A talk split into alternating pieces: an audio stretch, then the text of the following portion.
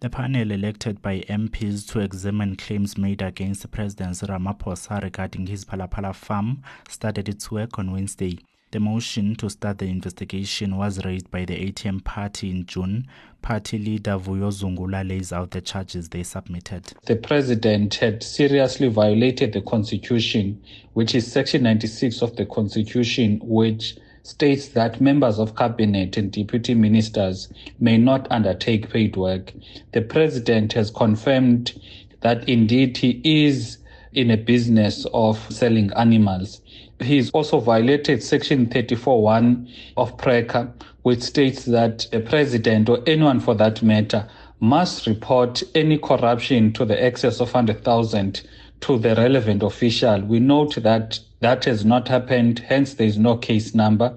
They were secretive in approaching this particular matter.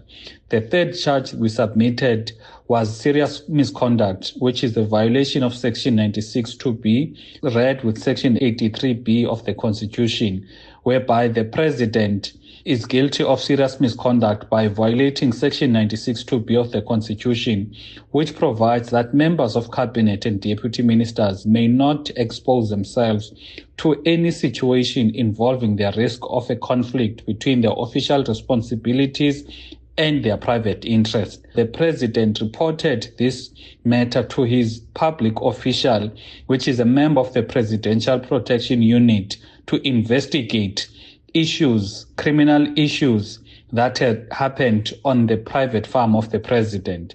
The president's life was not threatened by the black burglary because he was not even there. Therefore, General Rhoode had no business investigating anything at the Phala farm as unlawfully directed by the president. The party hopes for a confirmation that the president must be investigated and believes 30 days is too long for this probe. Zungula believes Ramaphosa has something to hide. What we hope will come out from the inquiry is basically confirmation um, that indeed there is prima facie evidence which warrants that the president must be investigated thoroughly in parliament by an impeachment committee. And this should not even take 30 days. The information we submitted to the speaker is more than enough to prove to that panel that indeed there is prima facie evidence that the president has indeed violated the constitution. Our view is that the president is handling the entire saga in so much effect that it is very clear that indeed there is something to hide. The first thing is that it took Arthur Fraser someone who is not in the inner circles of the president, someone who is not part and parcels of the operations of government to lay a charge and by so doing bring this information to the public's knowledge. It did not take the president to inform the nation that this incident had happened in his farm. Secondly, it took the threat of a subpoena by the acting public protector for him to actually respond to the public protector's questions.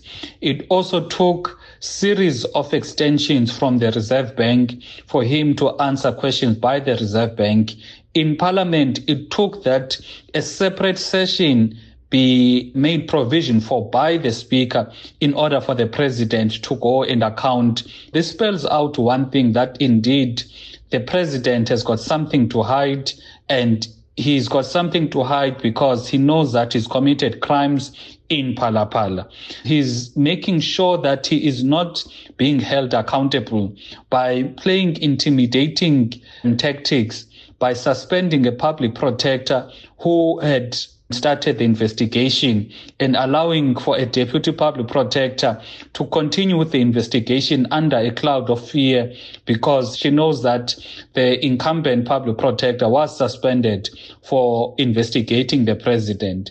The manner in which the president has handled this it clearly shows that he's not fit to be the first citizen of the country. UDM leader Bantu Holomisa welcomed the start of the probe and has key areas of focus for the panel. What we wish to do is for the inquiry itself uh, focus on key areas. Where did this money come from? Was this money declared uh, with the SARS, for instance, as well as the Reserve Bank?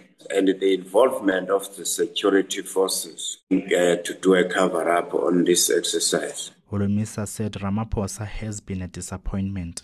Well, he has been a disappointment to say the least because he should have taken the country into his confidence from the beginning by stating to us as a country as to whether one, there is substance to what we are, what we are reading in the media, and two, whether he he can assure the country that he has done nothing wrong as far as he is concerned. Reporting for Times Live, I am Bulilani Nonyukela.